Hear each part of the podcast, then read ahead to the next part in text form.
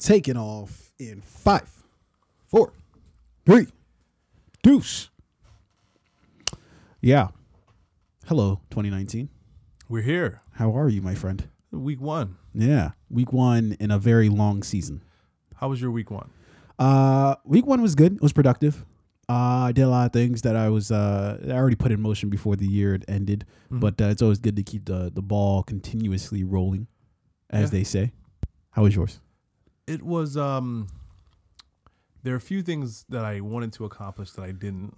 Yikes! Um but I've committed, like strongly committed myself to because I didn't have the week one start that I wanted to, Yeah. I'm gonna get it together in week two. No, the year's a disaster. Just just pack it in. Yo, yeah, yeah. 2020, uh, it's, it's my year. It's, it's my year.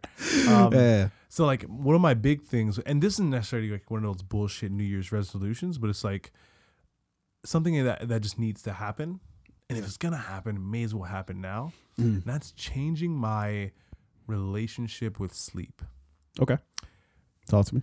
How, you know, how I look view sleep in terms of, you know, most people just like, oh, sleep is sleep. You know, when I'm tired, I go to sleep. Yeah. sleep can be a very productive thing, Mhm. right? Um, resting your body, resting your mind. When, when you sleep more strategically or more like thoughtfully, Mhm. um, like, all right, when do I go to sleep, right? If, if I have something I need to do tomorrow, right? Planning my sleep time Mhm. strategically so that I can, you know, wake up earlier to prepare for that thing Sure. or maybe I plan to sleep longer to be more rested for that thing. You know, Mhm. whatever whatever it may be. Maybe um, I- I've been working out all week, so that you know maybe instead of seven hours, maybe I might need nine for my body to Yeah. recover a Can, little bit more. can. I ask you a question? Yeah. Where do you think you are? This is America. Fuck sleep. Okay. We No, don't no. value sleep. you you work yourself to the bone. You don't have any rest. There is no off time. You work around the clock always. Okay. You Yeah, get see, it until it's gotten. I think like I don't even know what that means, Yeah. but it sounded good. there was energy there. yeah. yeah. But see, I, I think like that's like the bullshit we're like fed, right? Because, Yeah. Like working people, right? Yeah. Working people are told, "Fuck It really is. Yeah. Well, actually, no, no, because that dude Gary Vanderchuck or whatever the fuck his name is, uh, he's always running around talking about sleep. What sleep? No, never. Why? No, he, he's bullshit. You didn't even have anything behind that. You're so like, no. so so again, he like um yeah Gary Gary, Gary V. V, yeah. He um now I'm not gonna say he hasn't worked for his money. He definitely has worked for it. I think he's one of the like uh, few like billionaires or whatever who's um you know he wasn't like born into it as, Mhm. as far as I understand. He- he, like- or maybe, I mean, he wasn't born into richness, but he was born into business because his dad owned like a liquor store that Mm-hmm. he essentially inherited uh, either after his dad had passed or his dad just gave it to him. Mhm. Um, so he kind of had a leg up. Like he, I think yeah, he, he he likes to dress it up with like a very big leg up. Uh, Even, even if it's a liquor store, But you have to spin it into gold. You know what I mean? Mhm. Like it's different if you just keep it as is or run it into the ground. yeah, But if you make something like if you if you turn that investment and quadruple it, I don't know. That's that's a big up to you. yeah, You- yeah, no, you know? definitely big up to you. But inheriting a business, it's No, that's true. A fucking huge leg Yeah, up. yeah. but anyway, it's yeah. like my thing is, um, no, eh, working people are taught sleep less, work harder. Yeah. Right. Um, but what what's really happening is you're you're sleep deprived. mhm, You're working hard as shit. mhm. You're not really necessarily reaping the rewards of that extremely hard work. Whereas like very like wealthy, uh, very intelligent people are like value your sleep. You know, be more strategic with your sleep. Get as much of it as possible and use your waking hours Yeah. effectively, right? Yeah. Spend a good amount of it working. Obviously, you have to generate income to pay your bills, blah blah blah. Yeah. Spend a good ava- good amount of it learning. Mhm. Like one hour a day learning something new. That's 365 hours of like learning that you've accomplished throughout the course of a year, and you can do something with that time. Yeah. And then spend some of it resting, or a Yeah. good amount of it resting. Yeah. Right. Um, What- that that work, work, work, work, work thing. I don't. That's not the way to do it. Yeah, I, I go back and forth because I always feel like I can be doing more, and I think that's my what my problem is. Is is like even when I've done enough, Mhm. I always feel like more is is necessary, and it's because uh, it's an I know what I'm capable of. Like Yeah. it's different when you know yourself and you're like, look, I can't do this shit. Like so, for instance, I know I'm a morning writer. I'm not a nighttime writer. I can't write at I can't function at night. Like if you ask me what three plus three is at night, there's an off chance I might tell you 18. Okay. Yeah. Uh, but if you ask me in the morning, you know, I could have I could have produced the answer before you even asked me the question. I'm like I'm lightning quick. What time do you go to sleep? uh, generally speaking, I, I start fading out around 10, 30, 11 ish is when I start fading a little bit. Okay. Um, but How much time in the morning do you spend like writing? Uh, it depends. It depends on what I have going on that morning. So if I've got work, you know, or, or something else that I'm doing, then I might only spend maybe like, and I'm completely lying when I say this because I'll say I'm writing and then I just end up looking on Instagram for two hours. Uh, but generally, like if, if I'm doing a good job, uh, I would say probably two, three hours is like my max that I can kind of go with, uh, without like productive. When do you usually Yeah. get up in the morning? Uh, I'm up wide eyed about seven fifteen. Okay. Yeah. What if you went to bed at nine? You woke up at six. I've you- tried this. You, I you jogged. I literally can't. I can't wake up at six. There's something between the hours of five thirty and like six thirty that it's literally impossible to wake me up. If somebody's gonna rob me, mm-hmm. n- hear me now. That's the the premium time to come But rob is me. that because you're going to bed at 10, 10 no, it, it doesn't matter what. It, it literally doesn't matter what time I go to sleep. Yeah. Seven fifteen, I'm up. Like, Yeah. uh, like I lit.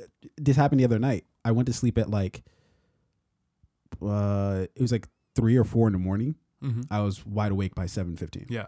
So the reason I say this because like I, I used to um I remember I used to take this gym class right Yeah. um back when I worked uh at you know at one of the companies here in Baltimore Yeah. and I like how you skirted past that. Yeah. you didn't. You didn't try to give him a shout out at all. it. Yeah. Yeah, no, I to tell you wanted to, and then you're like, Nah, I ain't gonna give him that. I ain't gonna give him that clout. I wanna hold that. A company Yeah. here in Baltimore, I used to work for them. They had a gym on the uh, uh, on the campus, right? Mm-hmm. They had early morning gym classes. The class would start at six a.m., Mm-hmm. which means uh, you know I live like 15 minutes away, but I had to get up and you know get ready in that 15 minutes and then travel 15 minutes. Yeah. So I would get up at 5:30 for this gym class, right? Yeah. Um, gym class would wrap around 7:15. I didn't have to be at work until nine. That time between work and gym class, I would eat like a very healthy breakfast. I would shower. I would have time to kind of get myself together and prepare myself for the morning. Yeah. If I was smarter back then, because this is when I was like between 21 and 24, Yeah. if I was smarter back then, I would have used that time to like read, to like mm. learn something, right? Yeah. And I remember how easy it was for me to get up then. I could just be Yeah. up. You know, I knew I had something to do. Yeah. I knew I had like a, a commitment to the class. Yeah. So that's what I kind of need to retrain myself to do is commit myself to, you know, something in the morning Mm-hmm. Yeah. for me to Well- have a reason to get up. Well, and you can't forget about your porn time too. You need porn time. Uh, you need to build that in throughout the day. Like you gotta, you can't, you know, I mean, because if you try to squeeze that in, you know, between like lunch and your three o'clock meeting, Mid- that I really don't feel like that's watch a good look. midday porn. You, there's something wrong. You, you either knock it out early in the morning or you uh, or you're or you're Yeah. nighttime nighttime Yeah, yeah. There, there is no mid afternoon porn watching. If you're you're, if you're doing that, something's drastically Yeah. wrong with if you're watching your porn life. after 9 a.m. Yeah, or like between 9 a.m. and 9 p.m. those hours, if you're Yeah. watching porn between those hours, yeah. Something's uh, wrong. something's wrong with Yeah, you. something's going it's on. Yeah. after 9 p.m. or early morning. Let Yeah. me just Uh, early morning unless- rub and tug. Unless, and I think we found the. Uh, I think we found the title to this episode. That's a good one. Yeah, I think rub and tug is uh it's it's very appropriate and a plum. Uh ladies and gentlemen, welcome to 2019. Thank you for joining us here at the Fade. And with that, let the festivities begin.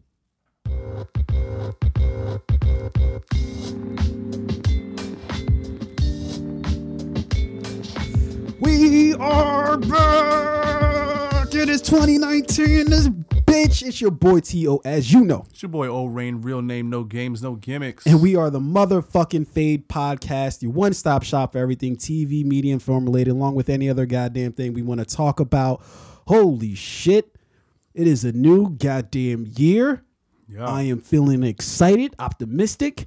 The soul has not been sucked out of me yet, like in 2018, that I think tried to kill everybody. I think 2018 was essentially just Michael Myers, and it just tried to kill everybody in the fucking movie. well, like- I mean, Thanos came in 2018 and he snapped that finger and uh, got a lot of people out of there. He really did. So yeah, 2018 did get a lot of people out of there. yeah, uh, yeah. Uh, you know, for those who didn't uh, didn't hear, please go back check out our uh, year end wrap up. Uh, we talked about a whole myriad of that. That was a good word, by the way. I, I, I Myriad. myself married. I thought that was a person. I was like, what? no, that's Miriam. Do we have a yeah, guest? That's me. we got on the podcast today. um, yeah, so go check out our year end wrap up. Uh, we talk about a whole lot of shit on, on there. Uh, but uh, onwards and upwards, we are looking uh, full steam ahead to 2019. All the great shit uh, going on this year. Um, we're gonna start this year off with uh, interesting topic. Uh, Well- shutting shit down. Yeah. So we we started off. We spoke about sleep earlier, right? Yeah. You know who's not getting any fucking sleep? yeah. Government employees.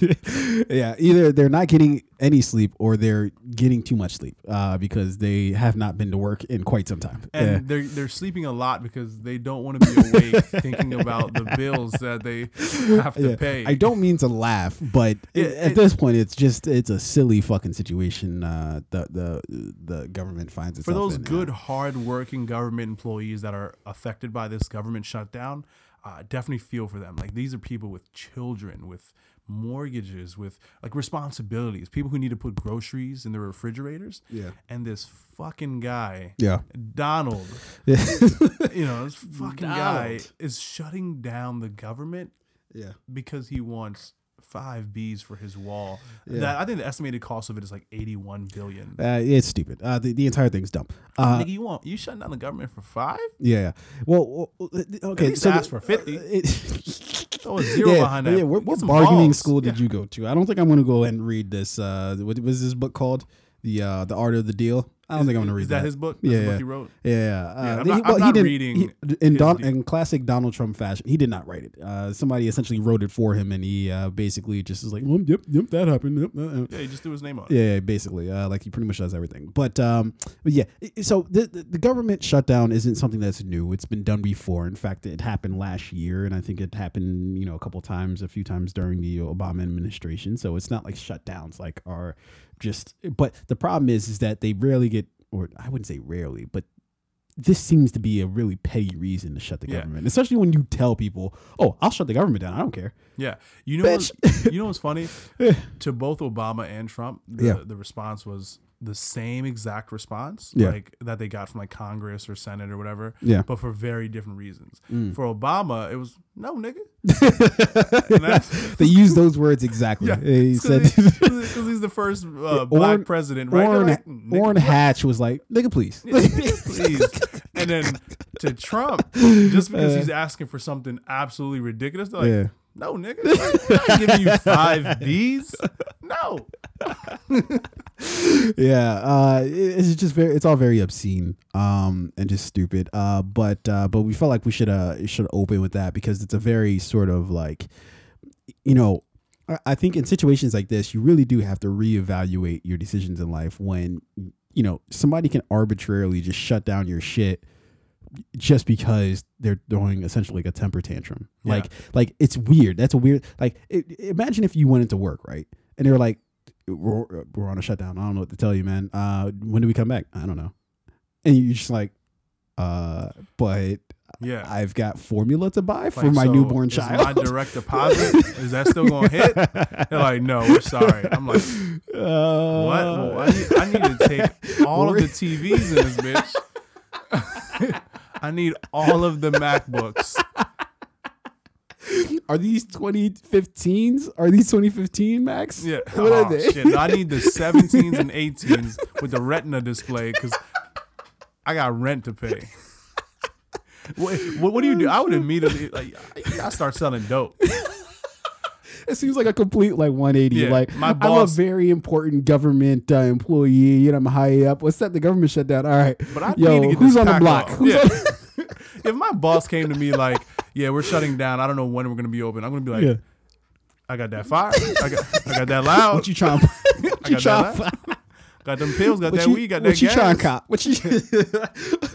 What's your advice? 20 a, 20 a dub. 20 a dub. I got it. Yo, it's very weird to be out on the street and just to have people like I, at first I thought people were just like schizophrenic and talking to themselves, but apparently they're just trying to sell you drugs. Like I remember I was going into like 7-Eleven or some shit, and you know dudes was like, "Yo, yo, yo, got the fire, got the fire." I was like, "All right, I mean, hey, if you need a dollar, I'll give it to you." You know, like I, I'm, I'm all about helping out the homeless, the the the, the mentally ill.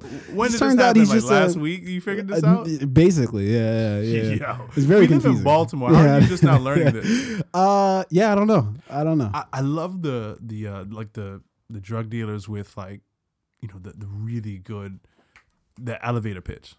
You, Mm, you gotta like, what's- have a yeah, really good one. What, what's the, what's the elevator pitch? You, you gotta like like is it like a like I don't even know what the fuck that would be because like I don't even know how to you approach because you have to you have to have extreme confidence. I heard this one dude. He was like, um, jet. He was like jet fuel pills. I got them deals. Jet fuels. Jet fuel.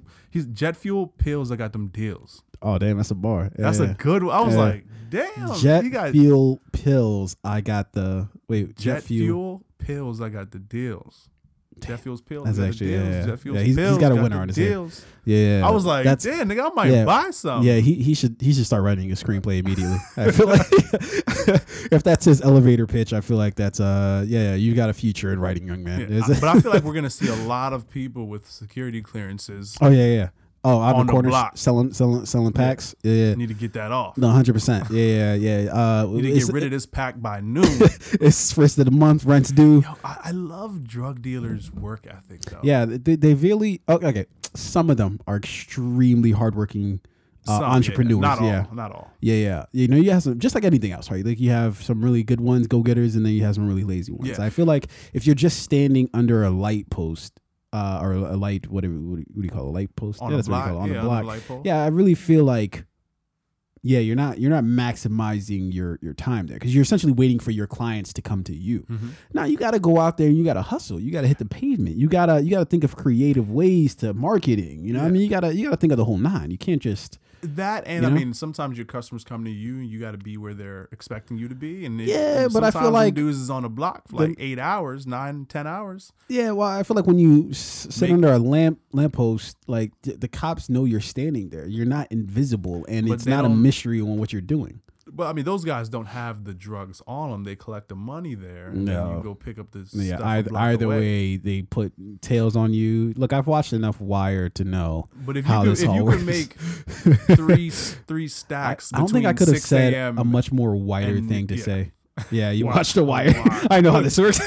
I've seen The Wire. Boy, I'm in the know. uh, all right. Uh, so first things up. Um, so uh, I definitely want to let you guys know what the uh, since since we are a TV media and film podcast, uh, I want to let you guys know what's uh, what's coming to your screens, both uh, both wide and small. Uh, this week coming out in theaters uh, in, wide release is Escape Plan. It's a very light week for movies. Uh, I don't know if it's like the first of the uh, the year, like or the first week of the year. So maybe everybody's like, I'm going to avoid that because I know everybody's still suffering from a hangover. Uh, but it's just a very light light week uh, as far as theaters go. Uh, so the only thing really opening of note in wide release is uh, Escape Plan, uh, which looks uh, not good. Uh, but go out and see it if it uh, behooves you. Uh, coming out in limited release are uh, American Hangman, Being uh, Being Rose, Rust Creek, State Like Sleep, Take Point, and The Vanishing, which all sound thrilling. Uh, and on streaming, we've got coming out on all. This is all coming out on Netflix. We've got season three of a series of unfortunate events. Never, I watched like one episode of that, and I was like, "Yeah, I'm not five. I don't. I don't need to watch this." Yeah. um, comedians of the world, which sounded kind of interesting. It sounded like an interesting release. Uh, is basically just like they, they they see if like comedy like translates, like if, if they're like universal comics, which it's an interesting concept because different cultures like perceive co- comedy different ways. Yeah. So Yeah, yeah. Yeah. I mean, it, it's it is very interesting how humor translates Yeah. in certain cultures and how in other cultures it doesn't. Like, Yeah. um, you know, I have a friend who was telling me that he uh, he's speaking with this this girl who is um Chinese, yeah, and you know they had a hard time communicating initially Mhm. because where she's from. Mhm. Um, and I'm not saying this is the true for all Chinese people, but for her in in particular, she's like, well, where I'm from, you know, we don't small talk or we don't like flirt in Mhm. the way that like Americans flirt here. So like, like, what are you supposed to do? Like, yeah, uh, so like whenever he tries to tell her like a, a flirty joke, Yeah. you know, she's like, "Thank you." uh, it's very. He's like, "Oh, I like how that, you know, I like how that that, that dress is Yeah. fit." Well, that right? that's she's what. uh, like, "I bought it at TJ Maxx for It was on sale. 1999." she's like, "Yes." All right.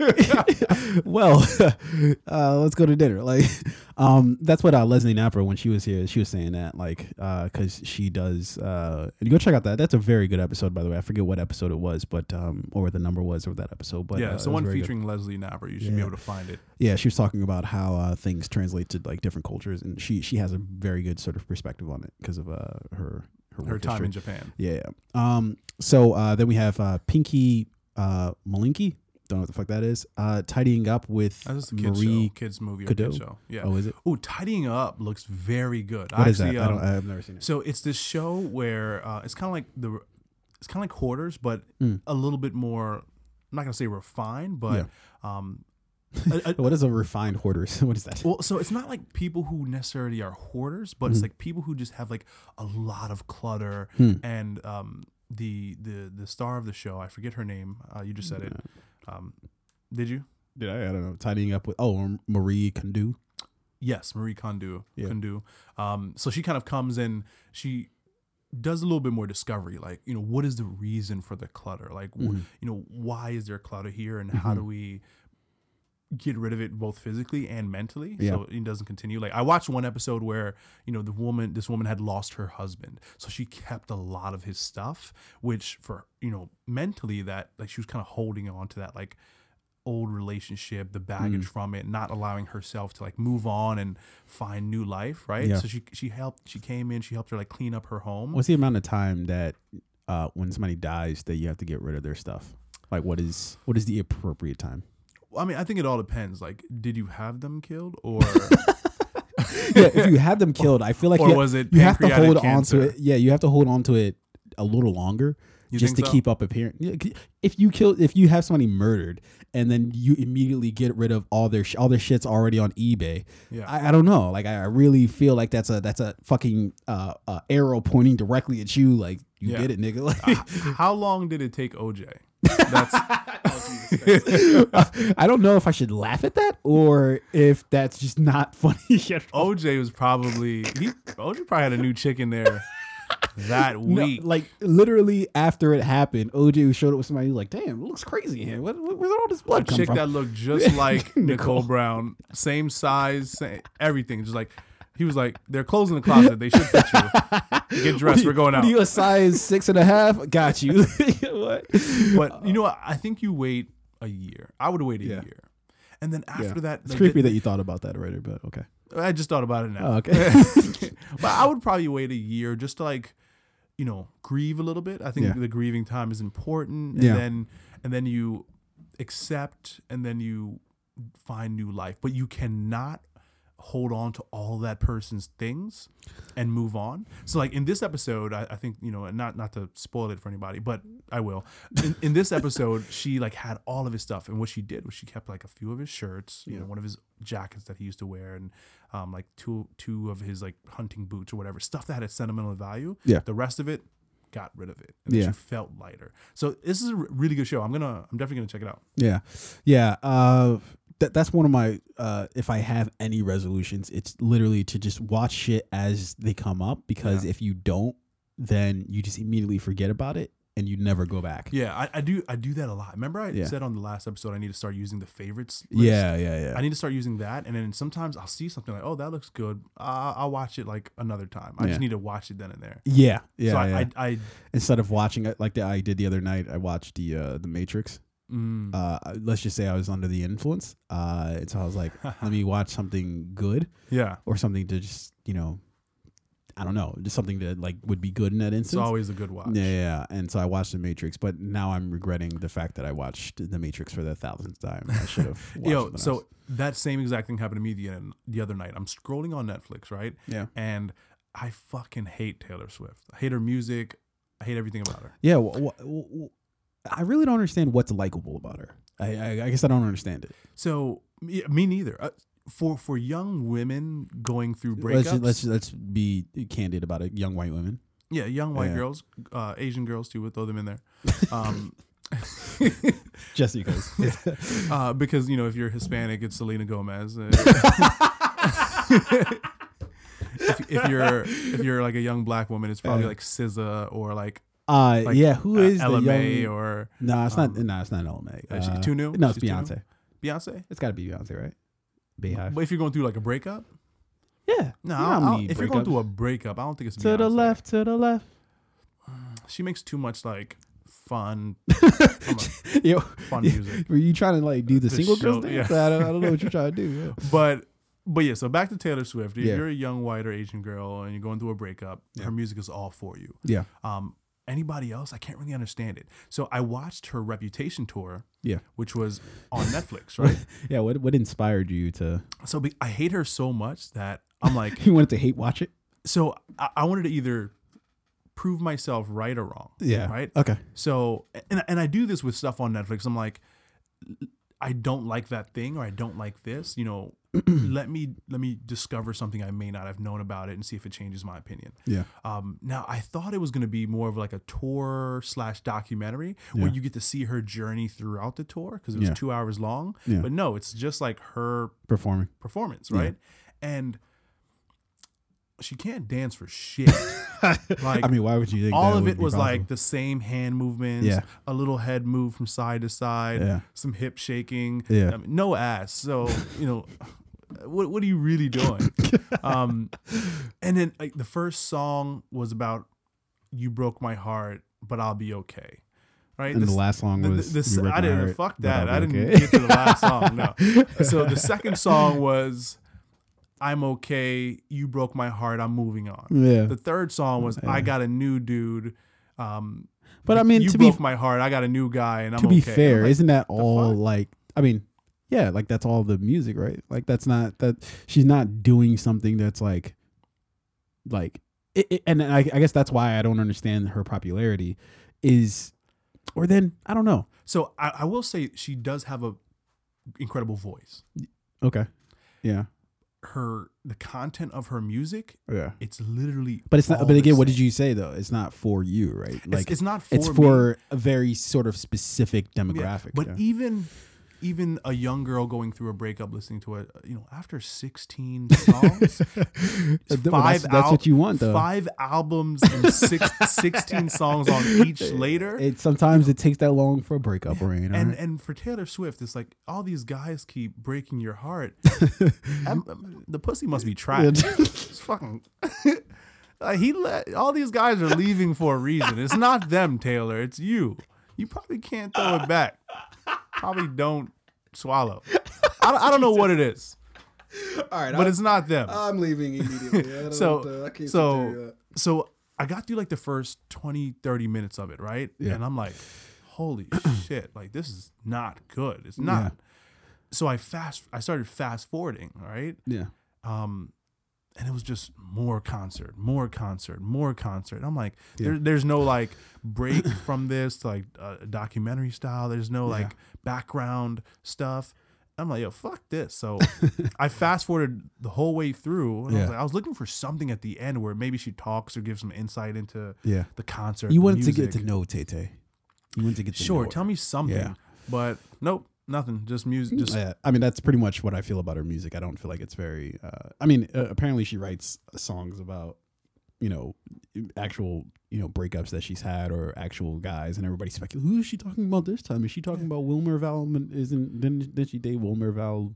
Whatever the fuck his name is. no, that was um Oh, that was that was that uh, chick who OD'd. Yeah. Uh, Uh, fucking Demi Lovato. Demi Lovato. Yeah, Yeah. Um. uh, Either way. Uh. Yeah, but she needs to drop an album like now because yeah, she's that- got fire. Yeah, she's got she, fire. She's got uh She's got something to say. Yeah. no, I mean you know the she's still got the sympathy.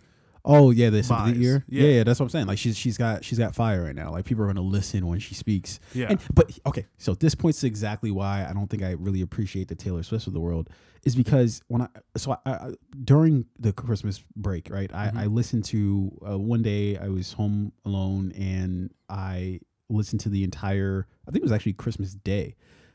Or maybe it was Christmas Eve. I don't know.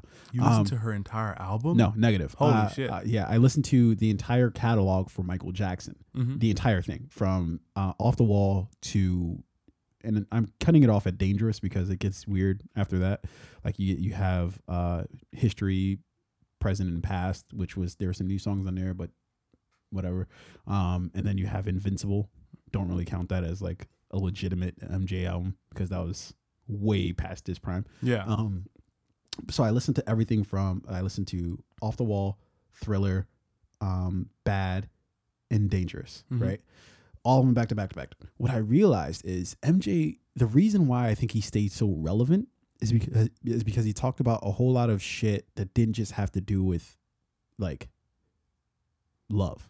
Like Yeah. he talked about a lot of things, you know, in in in his music, and I think that that's what made him the star he was, at least in part, was that he wasn't fixated on just one thing, you know, and some of his music was kind of ambiguous too, like, you know, uh, um, like uh, the title track off of Off the Wall, right?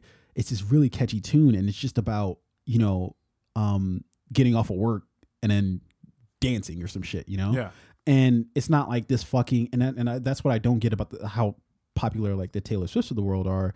Is just like she's so stagnant in like the one thing, or maybe she does. Maybe there are some Taylor Swift listeners out there who can educate us on exactly the deep material that she she brings to the No, I, table. I don't think so. Yeah, Negative. negative. but like, I mean, she's she's fucking massive. Um, you know, I, I gave it a try. I, I definitely gave it a try in terms of knowing that I don't like her, but being willing to dedicate myself to learning something new. And what I learned is that I was right the first time. Like, this shit is should shit is not terrible. listen. Anyway, back to our regular scheduled program. Uh, uh, and then also on Netflix is uh, and breathe normally. Uh, call my agent season three. El Portro. I don't know if I said it right, but uh, Unstoppable. Um, and then Lionheart, which is apparently a Nigerian movie. It's uh, one of the first Nigerian Netflix original series or original series. I guess this is uh, uh things on. Oh, uh, nice. Yeah, I gotta- I gotta so, check that. Yeah, uh, it looked it looks somewhat interesting, although I'm holding my re- uh, judgments until after I watch it. Uh, and then in throwback picks for Netflix, because obviously Netflix every you know they they put a bunch of old shit on on their uh their platform every month.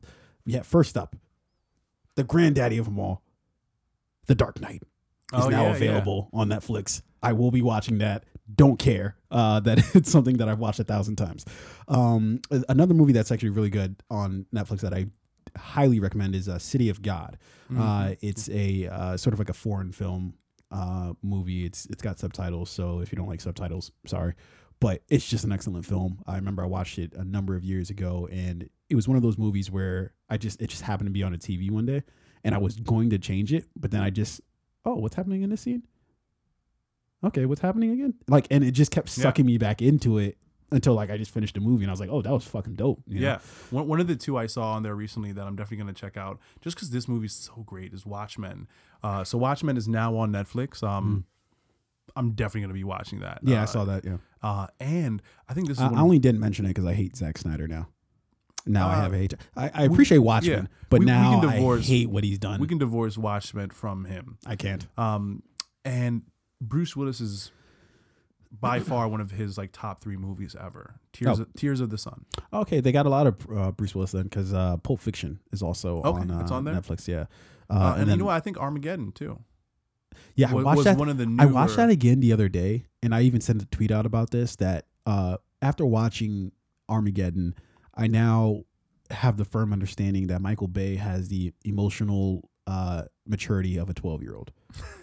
Like What? you have to be the comet just coming to Earth. Send no, no, no. Just out. like, or just like his, like his character building, his like thought process as far as like reactions to things was just like it was like a as if a twelve year old made this. and was like, oh, this is exactly how people act, knowing you don't know how the fuck people act yet because you're twelve. yeah. Uh, and so yeah, like I he and and then you realize that in a lot of his movies that he just does not understand human interaction. Like Uh, it, it, it- it's I, like I think Armageddon was made go sense. back. When's the last time you watched Armageddon? Um, I would say I definitely watched it in 2018. Oh, you did, Mhm. and you thought this is how people would react in situations such as these.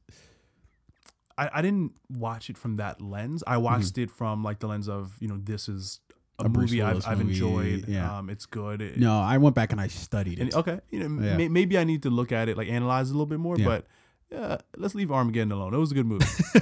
uh, Don't touch my arm again. who was um who was the guy who did the soundtrack? Um, the guy with the fucking Steven Tyler? Steven Tyler. But he didn't. He didn't. He didn't. I don't think he made the soundtrack. I think he just made the the the, the Aerosmith made that the one song. the Aerosmith song. Yeah, Uh, yeah. That song is a classic. What? how- How's it go again? I don't want to close No, my uh, eyes. yeah, there you go. I don't want to fall asleep. Yeah. Uh, the new Tay Tay is uh is Whatever around. happened? What happened to Liv Tyler? Oh, she's still there. Yeah, she uh the last big thing I can not big, but uh, the last thing I can remember when she was she was in the Hulk.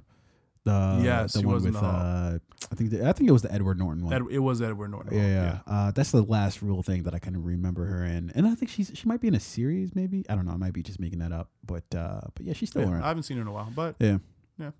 Oh, you're about to say Joan. I, I really do feel like you're about that was about to yeah. no. Yeah, she's still a bad Joan. No. Oh, okay. Liv. Tyler. Uh, she's she's got that like squishy face. Yeah, She- what is it with you and uh, what's her name? Uh, uh, squishy face. no, no, no. Uh, well, yeah, uh, Bridget. She played Bridget Bridget Jones. Um, Um, Renee Zellweger. Renee Zellweger. Yeah, she's definitely got like a mushy face. Yeah, she's yeah, it's mushy. fucked up, They're squishy and mushy. It's fucked up. Uh, they- both of their fan Her, clubs are gonna come she at looks like she had um like a, an allergic reaction. Yikes. All the time. Moving on. Uh, also, uh, throwback pick on Netflix is uh, The Departed, and then um, all of the Indiana Jones movies. Which uh, we don't have to spend too too much time on this, but I did want to ask the question because I feel like it's a question that needs to be asked. Is Indiana Jones good? Yes. Well, change my mind. I, I'm I'm Steven Crowder. Change my mind. Was it was it uh, the um the one with like the the crystal skull? That's uh, the one that that's I think that's the most recent one that came out let me with uh, Shia LaBeouf. which which was the one with the uh was it the Temple of Doom, the Last Crusade? I think it was the Temple of Doom with the little Mhm. Asian kid. I think that was the, yeah. I think that was the last one Yes, that came uh. Yeah. Or that, that was the third one. I think. Jonathan uh, Ke uh, Quan. Yeah. Who played uh Short Round or or Ke Huy Quan in the Yeah. movie. That was the best Indiana Jones of all time. Temple Okay, there there are people who who make the case that it's the worst of all the Really? Indiana Jones. Yeah. No, fuck them. Okay. Fair fuck enough. them. You know, Yeah. they're all the people who are suffering from the government shutdown. So not only did did I say fuck them, the government said fuck them too. Particularly the Donald. Uh, all right, well, li- some of these federal employees are going to come after you uh, if you keep. They're going to make your life live in hell. Do you think you're going to get a tax return? No. I owe the IRS. I wasn't gonna get a tax return anyway. hey, so so you know one thing though. Um, now that the government is shut down, yeah, right? they uh, accept think- the payments, but they don't give refunds. Yeah, up. I, I think uh, if it goes beyond a certain point, or so the Yeah. IRS right now is not yeah, yeah, operational. not there. Yeah, Um, and if or it- actually, I think if it goes beyond February, yeah, um, people just uh, they're not going to be processing tax returns to release or to be paid back in March. yeah. Um, if it goes through February, so it's just going to be like you may not get your tax returns until like dumb late. Yeah, yeah. There are a lot of people who are hurt who are counting on that to Yeah. uh, to save the day. Mm-hmm. Uh, If there was any time to like cheat on your taxes, oh, now it is. now's the time. Yeah, because 100%. there, there's just, There's just, just no way that they can yeah, try to. they're not going to catch shit. it. Yeah, yeah. They're they're going to be like no audits Dog, this year. I'm gonna write off big shit. I was breathing this morning, so therefore I'm writing it I threw off. three hundred dollars at the strip club. I'm writing that off. I'm gonna itemize that on entertainment. I mean, I think you could. You're Very good. Um, Charitable donation. She yeah. needed uh, that new accounting textbook. She's in school. uh, what what is the number one? Uh, what's the number one thing that women who strip study? Like, what's the, is it nursing? Yeah, nurse. Um, or like they're all like dental hygienists. Uh, I, I think you have the misconception that they're all dental hygienists for a number of reasons. But No, I mean it's it's it, they're either nurses or they're in like school to be a dental assistant or dental hygienist. well, yeah, why why why why not being a be a dentist? Is maybe because that's too hard. That's very difficult.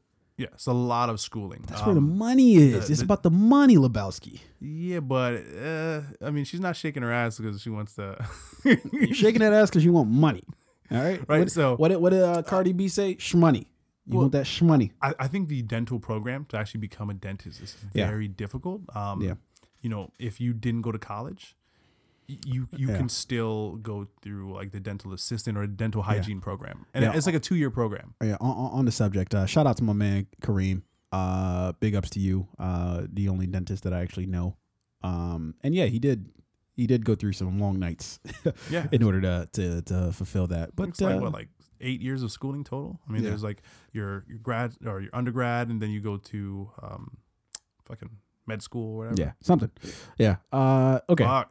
Uh, so uh, I don't. I didn't really get a compelling reason for why Indiana Jones isn't trash. Uh, so I'm just gonna leave it at that. It's trash. Yeah, so I'll, I'll say this. It uh I mean like if you really really deep dive into like analyzing the storyline and the character development and blah blah it, maybe not the best movie, Yeah. but for pure Well, well, there- entertainment there's some people who would argue that that actually it is. It is a good form uh, because it, it creates it, it sticks to a particular formula and it does it really really well. At least the first two, if not the first three. Yeah. The fourth one nobody really acknowledges No. is even remotely di- good. But uh, but I, I just don't know. I, I never really, as in like an iconic like eh, okay, Back to the Future classic. Mm-hmm. Everybody knows you gotta like be a fan of Back to the Future.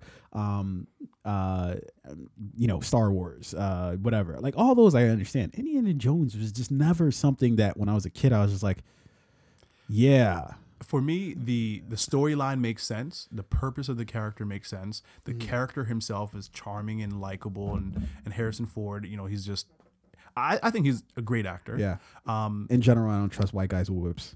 yeah, Just as a general. I didn't like that yeah. Um, and and for from an entertainment standpoint, Yeah. entertainment purposes, it was a very entertaining film. You know, Mm. the first three, right? Yeah. So I think that's what classifies it as a great film. Yeah. Yeah, I don't know. I, I, I just don't think I liked it. I don't even have a compelling reason for why I didn't like it. I just uh, there's just never something I gra- gra- gravitated towards. Uh, I know you wanted to talk about the herb, the herb known as marijuana, Hemp, hemp. Is that what hemp is? dank. That's what hemp is. Uh, so I think hemp is like the. I thought it was like the, the- fabric. The, natural, um, like hemp is like the the like the leaf, Okay. uh, or the extract, um, and then Yeah, because I got some hemp lotion, and I don't know if I'm getting high every time I'm putting yeah. Oh yeah, I got what. I, I got the hemp um like body body wash as well. It's, Okay. It, it's a, I mean hemp has. Does it give you a little so- boost? Hemp little has boost so many purposeful uses. I mean, Yeah.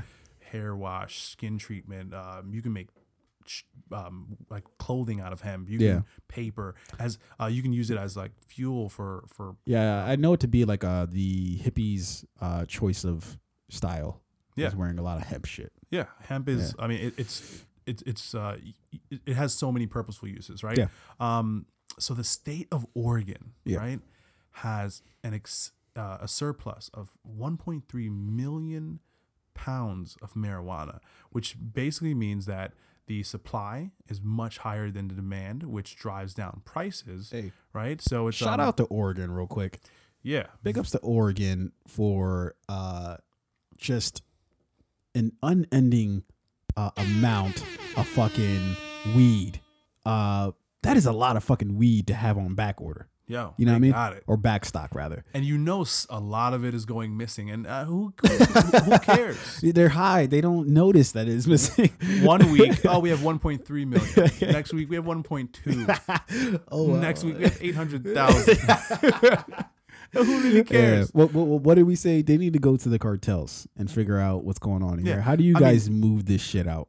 El Chapo is in U.S. custody. Yeah. He, they Yeah. just need to allow him to consult Yeah, on yeah. how to move that product. Pay him a fair salary or pay him a fair uh, hourly rate, you Yeah. know, and uh, yeah, yeah, get get his two cents. he doesn't even need give him an extra hour on the yard a day. You know, extra hour of TV. some more TV time. He'll tell you everything you need to know.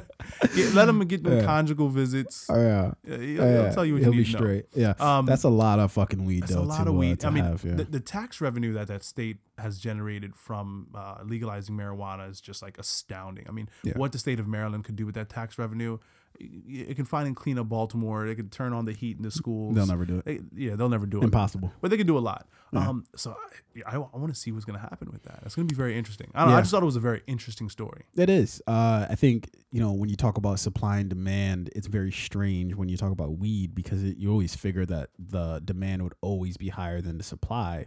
But now it apparently we're getting into a realm where the supply is outgrowing the demand, which Yeah. is a fucking strange thought. Like you go in, you like twenty dollars. You're like, I just want, to, I just want a little. Dub. they just fucking hand dub. you, They hand you a pound. You're like, I have work tomorrow. I have shit to do. Take most of this weed back. I'll keep a good sum, but take Oh, most shit. of it back. Yeah, yeah. I'm, I'm not gonna lie to you. Uh, through some more recent experiences, I've realized that I don't need a lot to get me going. I think uh, just uh, just a little smidge. Yeah, one Just a little one smidge. blunt, and I'm straight. Yeah, I don't need. You know, how some people may smoke like ten. I don't understand. Like that's when you know you just you need to dial it back. Like Yeah. you just it's just like drinking, right? Like, bro, like look at what you're doing with your life. Like Yeah. when you're smoking, uh, when you need to wake up and uh uh uh wake and bake. I really feel like you should start reevaluating certain things in life. Like I really don't feel like you're headed down a very good path. You you might need to consult. Who's that? Who's that lady that everybody goes to and talks to? Is that her her name Imani or whatever? Something the, like Oprah's friend. Go talk to Um, Oprah. You need to go talk to was Oprah. it Gayle? I thought no, Gayle was no, the nobody one. wants to talk to Gayle King. She's the Really? worst. Yeah. Um, all right. Moving on. Uh, so Apple and Netflix are going to war. Not really, but in my mind, they are. Uh, essentially, uh, to summarize, what Netflix did was essentially tell N- Apple that they can no longer, people can no longer pay for their Netflix subscription through like iTunes, which what Apple did was they f- for you know uh, sh- like um, you know any sort of subscription based sort of app they would allow you to pay for it through that, but they were taking a cut of that. Like uh, so, for instance, if Netflix says, "Hey, okay, you can pay for the subscription through iTunes," Apple would take thirty percent in the first year and then fifteen percent of you know of all that revenue in subsequent years. And I think that that got them like I think two hundred and like fifty or somewhere somewhere thereabouts million per year just in that, and they didn't have to do anything. That's crazy. That's nothing that they have to do for that essentially. Um, so Netflix is like, nah, nigga, like I need my money back. You know, I need the full hundo. Like, I don't don't give me the fucking you know seventy percent of that shit. Give me the full hundred percent. You know. Yeah. So Netflix is essentially saying, hey, you can no longer pay for Netflix subscription through iTunes that you have to come to the actual in uh the app and they call it like I guess an in-app purchase. Um uh and so a lot of other places are doing that as well like uh I know Epic Games uh you know the people who are behind Fortnite they've they've got their own sort of uh you know uh app you know and store they're going up against like a mountain in Apple. of course yeah yeah Apple and Google Play yeah, now you know? Epic Games. I mean, with just Fortnite, huge, right? It- Yeah. Very familiar with Epic Games, going up against Apple and you said Google Yeah. Play. That's that's stiff competition. Yeah, yeah, you gotta you gotta have some testicular fortitude in order to uh, in order to go up against those behemoths. But I, I tell you, it, it's going to be well worth it in the end. And they're they're setting a trend that I think a lot of other people who are going to come out with different streaming platforms and different apps are going to follow in the future. That it, it's just like uh, record deals, right? Where uh, if you if you have a record deal with somebody, right, uh, early on in like you know the seventies and eighties, the fucking you know it was the record companies who were essentially just telling you, oh no, this is what you're gonna have to do, yada yada. They're signing into all kinds of crazy deals, like these three sixty deals and shit. They're taking a piece of everything you're fucking doing. And now, flash forward to nowadays, people are like, niggas, I don't need you. Like, Yeah. like I don't fucking need uh fucking uh, whoever the fucking the hottest producer. No, like I can make my own shit, throw it up on YouTube or throw it up on fucking SoundCloud. Ask fucking Tekashi six nine. Well, I guess maybe you're not asking him nowadays, but uh, ask another SoundCloud Right, you artist could write him a letter. to try to figure out what's going on. Um, no, but uh, you know, uh, and and I think that's the way it's going to be for these like, uh, for for streaming platforms or like all this like they're going to try to make it, and and Disney is also like. You know, jumping on the bandwagon of creating their own streaming platform. So it begs the question: Okay, well, what is theirs going to look like? You know, are you Yeah. going to be able to purchase that through iTunes, through Google Play? You know, um, and uh, I guess for some people it's about convenience. Like you want all your shit in one place that you don't have to sit there and think about like, well, where where is this coming from? Where is that coming from? Yada yada. But I think it's more beneficial for the company such as Netflix, such as you know Epic Games, such as and there was a there's somebody else who who did essentially did the same thing. It might have been like I don't know. I forget like Amazon Prime or I don't know somebody who did the same shit. Um, and uh, it, it's beneficial for them to have everything run through them versus because they're so big now to the point where she's like I don't need you, Apple. Like Yeah. you need me. I don't need you. You know, we're creating, and in fact, the net Apple is trying to be like Netflix with creating their own original content. We've done plenty of stories about how you know Apple's starting to develop you know different you know movies, different TV shows, Yeah. all that good shit. I think Apple's going to start getting more competition now than they've ever gotten. Yeah. Because Apple is uh they're they're going through some hard times. Obviously, I mean the company's not in any jeopardy of failure, right? Yeah. But I think they lost like their valuation dropped dr- drastically Well, recently. yeah, with all this uh, with the news of iPhones, uh, I mean, th- there's like the the trade tariffs with China. Yeah. Um, the iPhone is not selling like it used to. I mean, people used to run out to get the new iPhone. Well, they, they, they've re, they reached, I think, a natural sort of saturation, right? Where you, so many people have your shit that it's hard for you to find new customers Mm-hmm. Yeah. because everybody has your shit already. There's that, and Apple really covets the iPhone and is very resistant to changing it, like the design and the style. I mean, it's a beautiful looking device, right? So it's like, oh, I don't know if I want to change it, but if I have an iPhone seven, I mean, my my phone is like three generations behind, still perfectly fine. Yeah. I mean, I could get the 10x with the camera, like the, the camera's like 10 times better, um, the display's 10 times better, but unless somebody's getting it for me, like my or, or like my company's paying for it, Yeah. I'm not getting that shit. Fuck Yeah. am I do that for? Now what Apple is doing is they're um they're allowing people to trade in like their old iPhones Yeah. Mm-hmm. towards like the purchase of a new one, which is smart. But I got two at the crib with cracked screens. Like, can I trade those in? Then I'll get the ten. But um, Yeah. but yeah, I mean, Apple's gonna be challenged a lot more.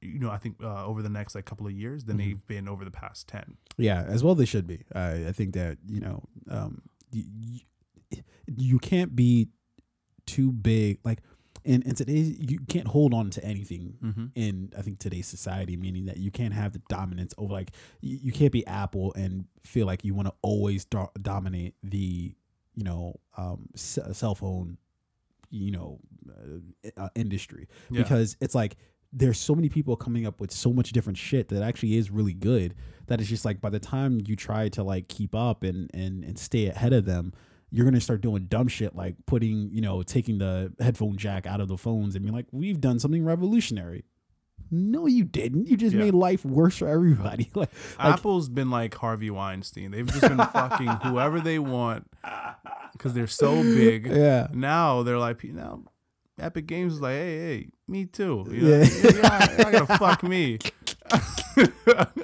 uh, that was well put. Uh, all right. Uh, another sort of hot button thing. Uh, Don Lemon speaks on Kevin Hart. This is a very interesting topic. Yeah, Very interesting. Kevin we, we never is- talked about the whole Kevin Hart thing. Um, and so, yeah, let, Yeah. us talk about it. So um, we all know what happened here. Like you know, some old tweets surfaced of Kevin Hart from like seven, eight years ago of him making um, homophobic comments. In my opinion, they were jokes that included like you know some some gay references, a little bit of gay jokes. I think like I think one of his ma- one of the big ones that was highlighted was uh, him saying something about having a gay son Yeah. right? And how yeah, oh that was my son, I'd whoop his ass, Yeah. right? Um while I understand the out the how why people are upset at that, Mm-hmm. I think again we're, we're just in in an era where outrage is just the thing to be, right? Everyone Yeah. wa- wants to be outraged and take a hard stance against something, and, and that's what Kevin Hart's dealing with right now. Shit he did eight years ago is resurfaced, and people aren't really looking at everything he's done over the course of those eight years. They're just like, no, eight years ago you said that, and that upsets me. I'm not really looking at what you've done since. I'm looking at that, right? Um, so the LGBTQ, how many? Did I get all the letters? There's a lot of letters. I don't. Fuck. I don't know. Uh, yeah that community is um is you know they're kind of upset with Kevin Hart and they're demanding a public apology and Don Lemon had some um choice criticism of Kevin Hart, basically saying that like Kevin, you need to do something now in order to um, make amends with the LGBTQ community um, for the comments that you've made. Yeah. Um, you know, he it was very heartfelt. It was. It, I'm not gonna say heartfelt. Fuck that word. Um, it was very uh, emotional. I, I would say. I think Don Lemon really does feel uh, slighted by Kevin. Of course he does, Kevin's yeah. comments in, in some way. Why I don't fucking know. But no, I, I know I know exactly why, I, and and I'm you know usually we try to take a comedic angle for things like this, but for this I'm gonna, I'm gonna like actually try to like figure out exactly what is being is happening here. yeah, I, I'm So- gonna take the comedic angle. Fair enough. Uh, yeah, we got to keep it light somehow. Um, so, i in all honesty, I can understand where Don Lemon's coming from because essentially Don Lemon is saying that, and, it- and it's for me, it's two different things, right? For one, you have the actual comments that um, Kevin Hart, uh, you know, made through Twitter, and then you have some of his stand-up act, which he talks about, you know, potentially, you know, if his son you know, was doing something that he deemed as gay, that he would put a stop to it immediately, yada yada. Oh yeah, it was like stop that. That's Yeah. gay. Yeah. Right? Yo, Yeah, that was one of his funniest jokes Look, ever. But and, and and I think that's where part of the problem comes. Is like, okay, like I, I get what you mean as far as like some of this is detrimental. Like, because I've talked about it before, meaning like, okay, like how do you get rid of this stigma of like, especially in the black community, Yeah. of like calling something gay, like using that as a negative connotation. You know, like yo, that's gay, like or like whatever. Like I feel like if we stop using it in this sort of like derogatory sense, then it'll take the sting out of it. Then when somebody calls you gay, you don't. Oh my, no, I'm not. I'm not gay. What do you? What? what? Like, and just like calm down, like relax, like Yeah. And and then like in the black community, why is it the worst thing in the world to be called gay? You know, like Mhm. ask anybody, ask men, women, black women. You know, the worst thing you can do to a black guy is be like you're gay. Like that is just like. You're tarnished in, in, in, the black Yeah. community, you know, and so Like, I wish we if could you understand the lift that history stigma. of, of racism and slavery, you understand why. Ah, so I, I get that, yeah. but we need to shift that dynamic. Yeah, you know, we we've come a long way in in in the in being able to understand like hey this thing happened like the reason the term motherfucker exists you know what that really means yeah, historically and we're smart enough to say hey all right there, there's a stigma around this thing we need to remove that stigma Right. um, because that does not like that sh- it shouldn't be a stigma within our community based off of how far we've come and how far or how much uh, our community has had to deal with right Yeah. like black community to to uh, to chastise and criticize and be against the gay community to me it's always seemed weird yeah, it, it's always seemed like foolish. Like, how's a commu- uh, an oppressed community of people going to then oppress another community of people? exactly. But but I think that's what Don Lemon is saying is is that look, while we can all get on board for like black shit in terms of like, oh, okay, like you know, it's not good that certain people talk about black people in a certain way, yada yada, uh, or like that. And, and what I always try to do is empathize, right? Mhm. Like, okay, well, how would I feel if, as a black man if somebody says something that might be considered racist? Mm-hmm. you know, we're not just gonna be like, ah, that was just jokes, you know, and then move on. We're gonna be like, no, like let's address this, right? Yeah. Or at least that's the conventional wisdom. I'm kind. I'm the problem I have is I lie more in the boat of jokes are just fucking jokes. Like at the end of the day, Kevin Hart's a comedian. He was doing something that he deemed as funny, and then if we start playing this whole game of deciding what's funny and what's not funny, then we can no longer have comedy. Yeah. because are, are comedians yeah. supposed to pre-filter their jokes based off of what they think people somebody are be to react? atten- uh, yeah, like, offended by. Uh, like uh, if a comedian's doing a stand-up show, does he have to write his or her jokes for the audience that he assumes might be there? yeah, No, fuck that. Like, Yeah. you know, I'm all for comedians. Comedy is comedy. Let it be. Yeah. Sometimes it's gonna hit and it's gonna be really funny and everyone's gonna laugh. Sometimes it's not gonna hit and some people might get upset. But for the most part, I think comedians and comedy in general, it's it's just meant to make people laugh, to you know, push a couple buttons, to be Yeah. really edgy. But for the most part, it's rooted in humor, comedy, right? M- Making people laugh. Um, sometimes you're going to be offended by it, but you cannot try and attack it and tear it down just because you know a, a joke someone made on Twitter eight years ago offended you today. Yeah, I but and and and I, and I think again this is why I don't really understand the whole thing like in terms of like I get where Don Lemon's coming from in terms of like this can be detrimental to the gay community no doubt people just kind of using gay people as like punching bags in terms of both literally and then on on top of that just keeping it sort of like okay like you know whenever we want to talk about something negative oh we'll call it gay you know um I, I get that right the I think that the weird part that I find about it is they're using Kevin Hart as like this bargaining chip, right? So hey Kevin, you can no longer host the Oscars because of these tweets uh, from your uh, in, in you know that that you had in in the past. Um, but the weird part about that is Seth MacFarlane's hosted the Oscars. Uh, uh, there there have been uh, Sarah, I think I want to say Sarah Silverman. Maybe she hasn't, but a lot um, of people who's who've made jokes um, that have like kind of like I'm not gonna say use the gay community as like the butt of their joke, but who've made gay jokes have hosted the Oscars. So it is curious about the timing and why Kevin Hart and why now. I mean, one could argue it's because of like the whole Me Too movement and w- just the general. Mm-hmm. I guess there's heightened zeitgeist. sensitivity. Yeah, there, but but that's just what it is. Is it's all just heightened sensitivity. Nothing's Don't, actually don't changed. fucking take my word. Uh, create your What? own word. What are you talking about? Heightened sensitivity. That's mine. You, You you just said it. I can't. Yeah, no, can't no. Come up with of it? come up with your own shit. Say Uh, elevated. Um, uh, don't say heightened. Say elevated. Um, uh, moral dilemma. It's just like you people nowadays to try to censor what the fuck I'm trying to say yeah, I'm to censoring try that to shit. curate it. Heightened sensitivity Yeah. was, was so eloquent and and, and, and, purposeful that that, that phrase. You know Don't you're whack. You know you're whack when you call your own shit eloquent. Like that. That's when you know. It's like saying risque. Yeah. I'm risque. I take chances. Shut the fuck up. but okay, all right. I'll let you uh, Yeah. use heightened sensitivity. thank you, But I need seventy percent of that revenue that you generate okay, from it. okay, Apple. I just started with them last this week.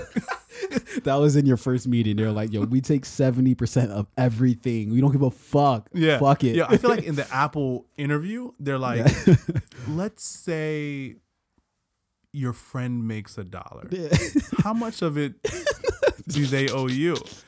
And then if you don't say seventy percent, you don't. get rid of You're you. not gonna get that second interview, even if it doesn't make any sense. Th- well, I think I deserve seventy percent. Great. Let's have you come back for a second interview. I want you to meet Bill.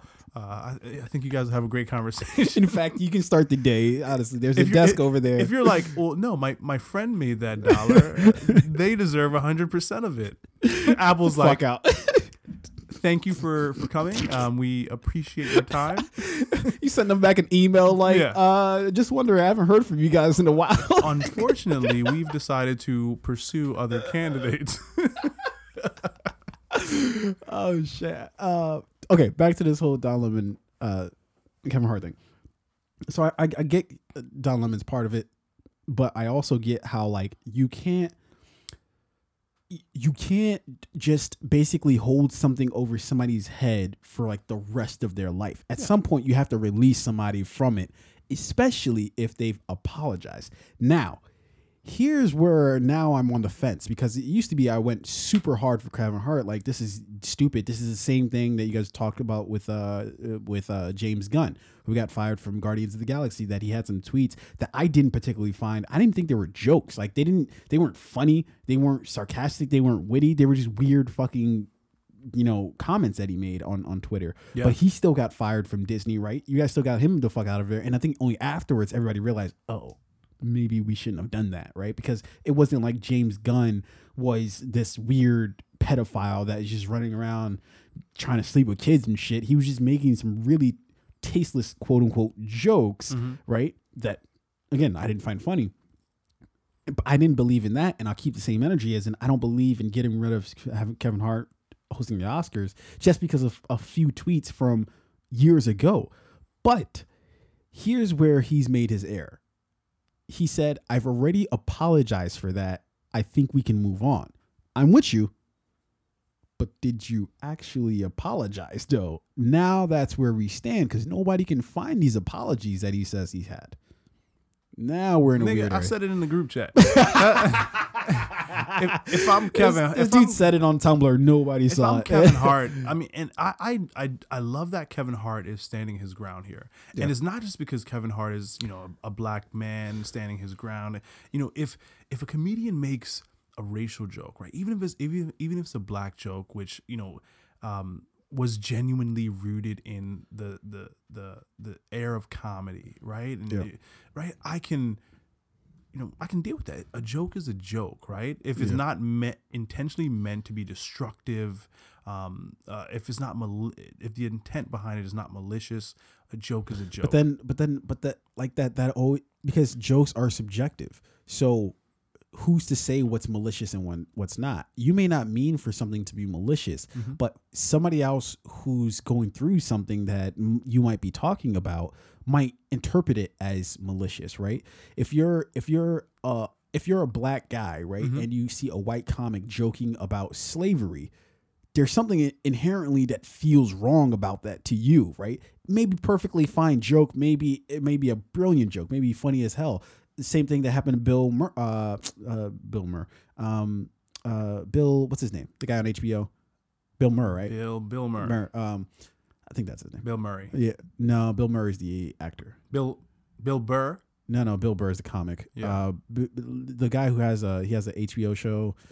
Uh, fuck, uh, whatever. Uh, you guys know what the fuck I'm talking about. Yeah, Bill. Yeah, Bill, Yeah, that guy. Bill, Bill. um, uh, where he said, "I'm not a, I'm not a house nigga." You know what I mean?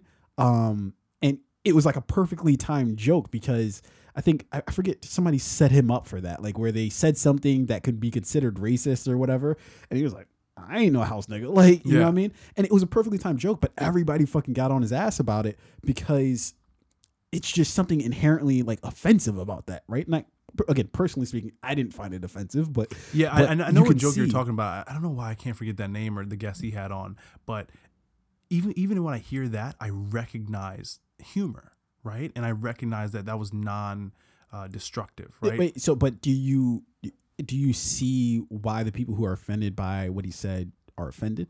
I see it, but there, you know, there there's certain points in time and like, like with, with jokes where it's like I understand why you're upset. Yeah. I it makes sense to me.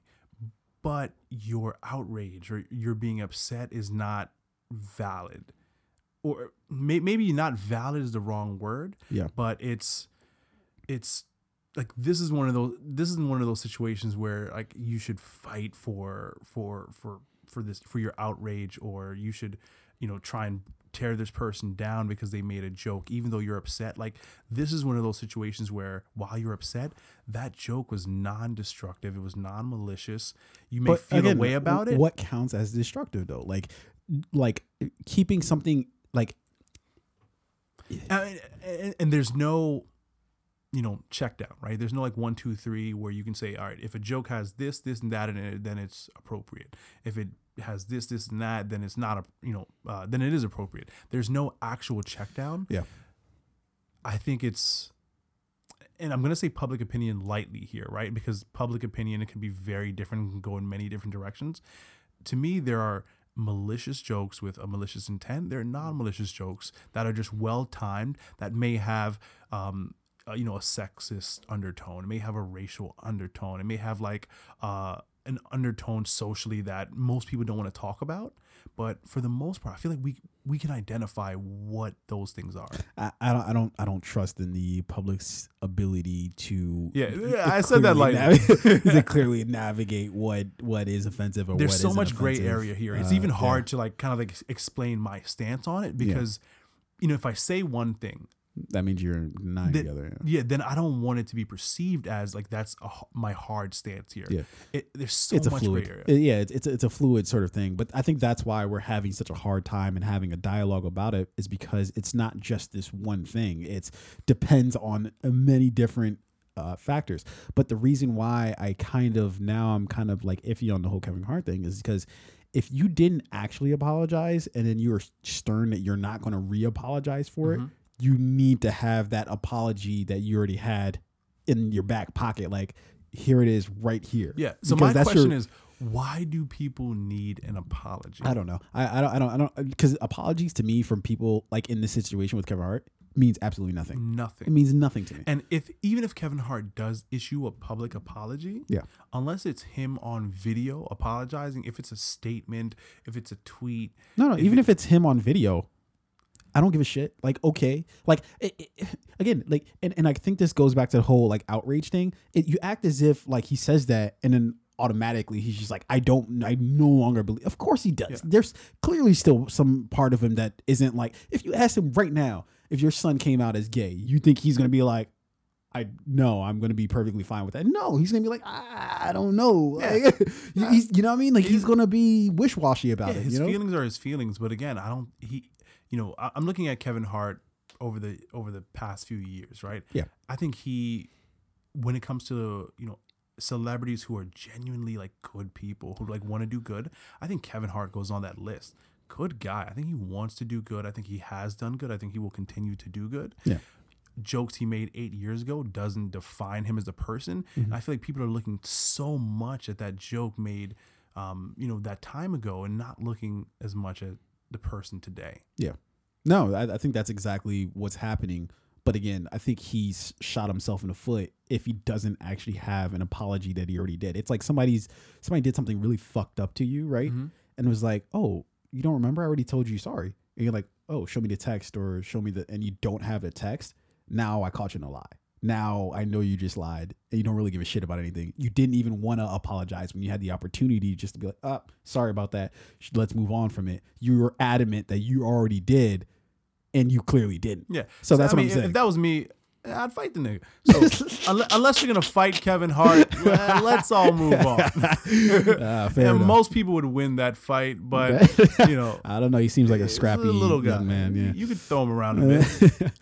um, okay. Uh, so I know you wanted to talk about uh, uh, the one of the last Netflix uh, Marvel connections that we've got going for us. Yeah. So like two, a year ago, a year and a half ago, two years ago, I would have been like, "What's going on with Netflix? Like they're losing these big shows, right?" Yeah. That was until uh, season two of Jessica Jones came out. that Mm-hmm. Yeah. was in, uh, that was before you know before Defenders came out. Yeah. Uh, before the most recent season of Luke Cage came out. Yeah. Um, what happened that they all hit a home run with their first seasons minus Iron Fist, which I don't really even agree with. I think mine no, it was perfectly fine for me, but uh, everybody hated it with a burning passion. I hated it. Um, but what like what what changed? Uh, the season like did they just get like drunk off their own success? Like I, don't know. Like, so it could either be they knew it was coming, so the energy behind the production of like season two for most of these shows,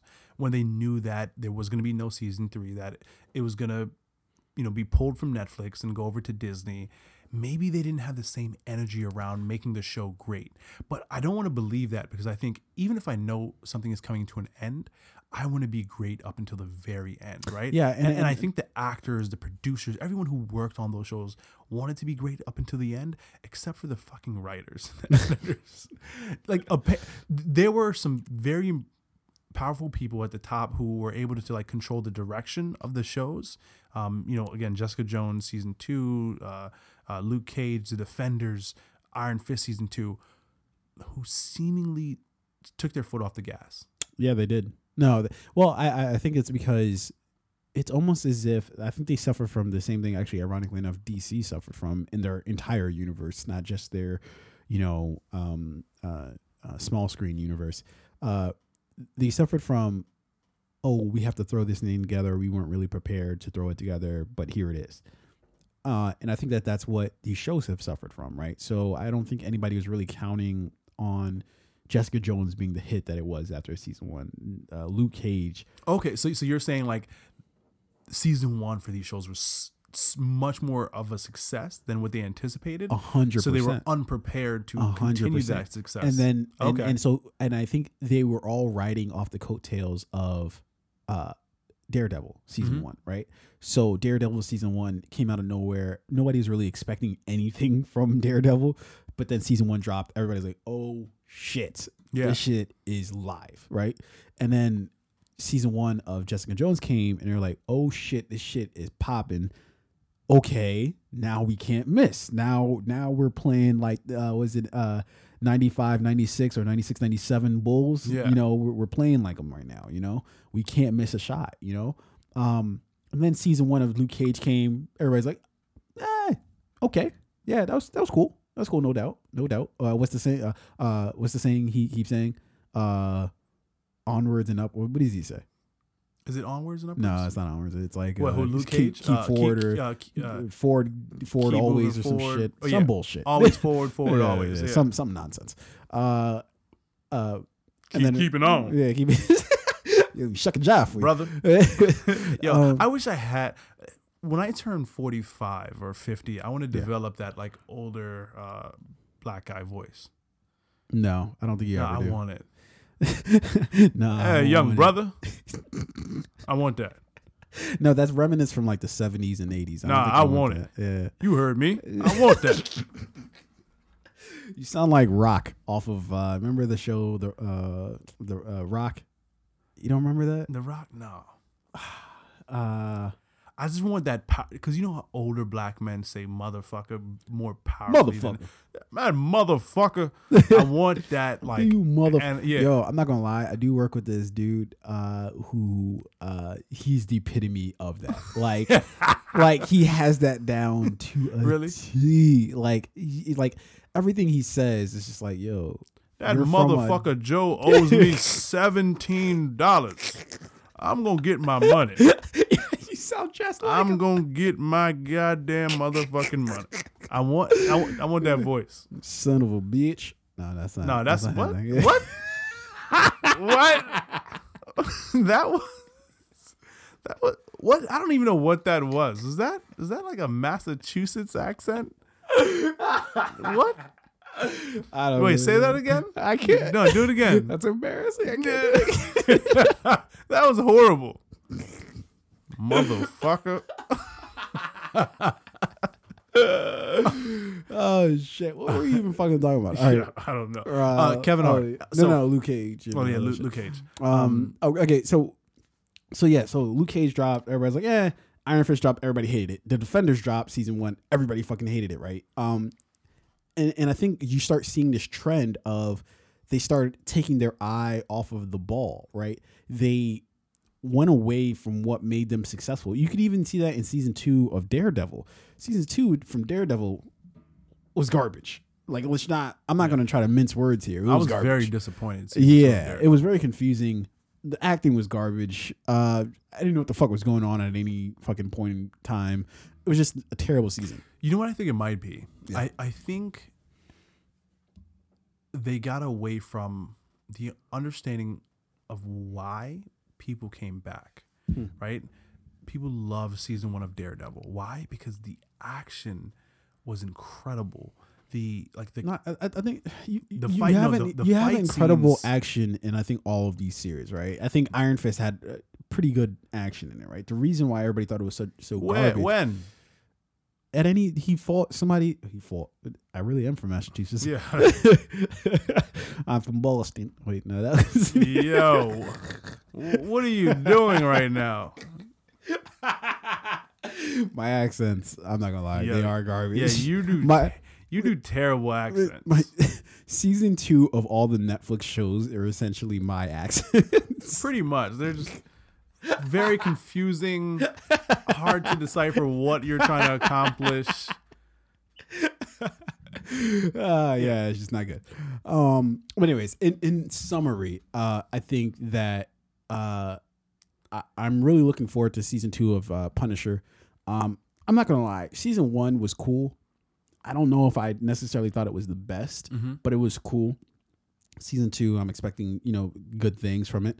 Um, but I, I, I think in summation, you know, all the people who are saying that you know oh, like, you know, hey, eh, we're so sad that they're canceling all these Netflix shows. Shut up. They're clearly going to bring it back with the, the, the Disney streaming platform. Relax. Daredevil yeah, will be you're back. Gonna, you're gonna get it back, and hopefully Yeah. they'll come back better.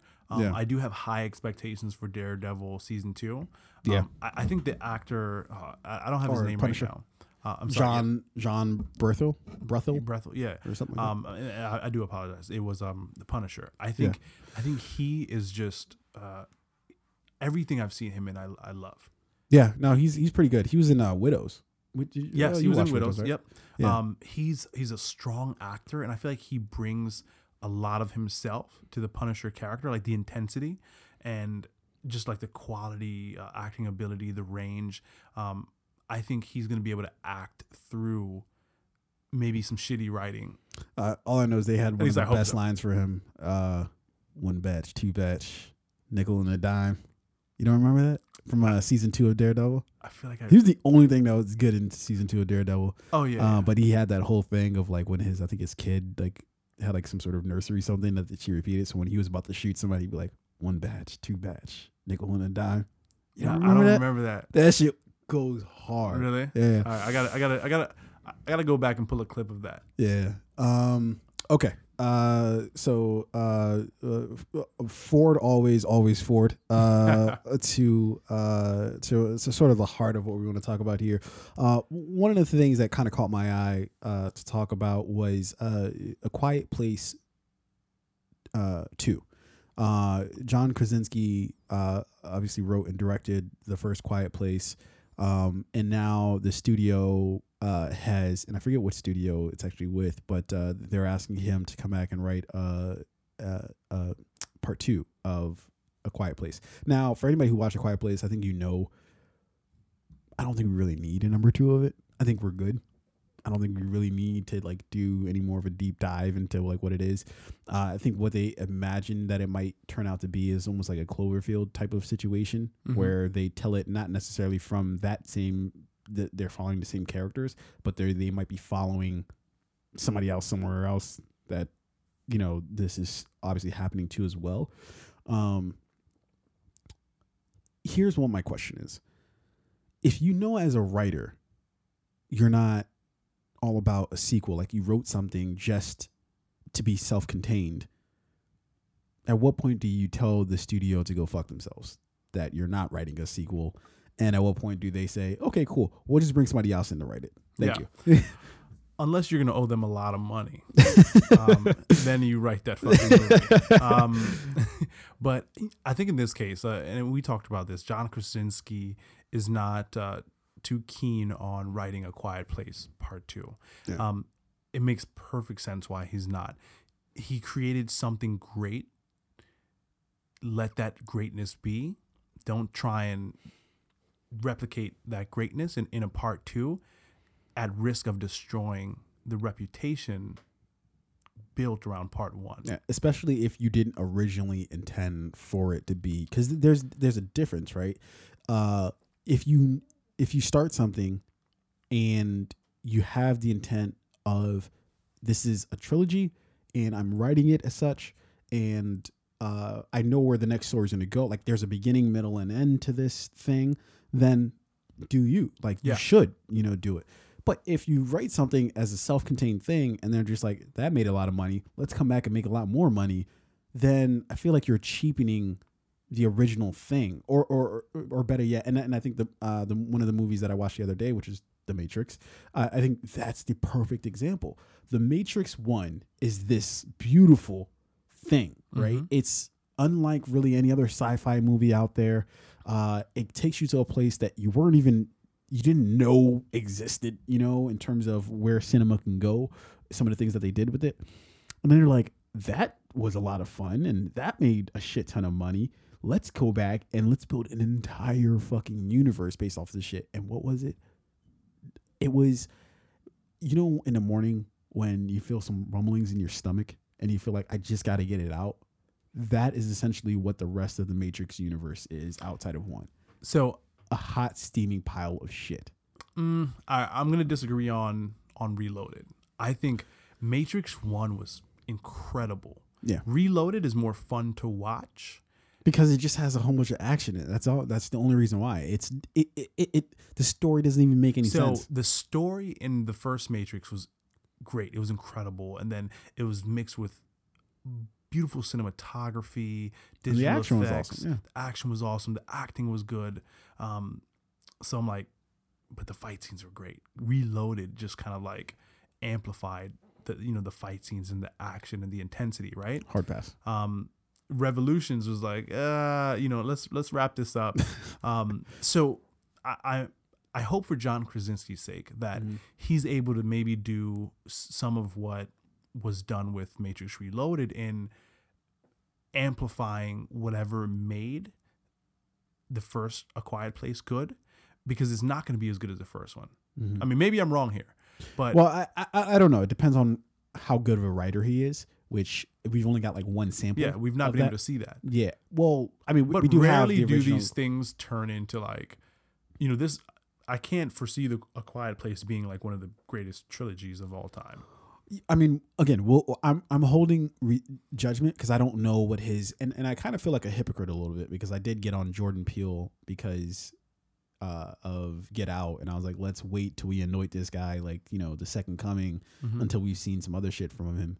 And so I think I'm trying to give John Krasinski the benefit of the doubt because this was his first, you know, um, outgoing as a uh, as a writer and director. Mhm. Um, so I'm like, okay, that was good.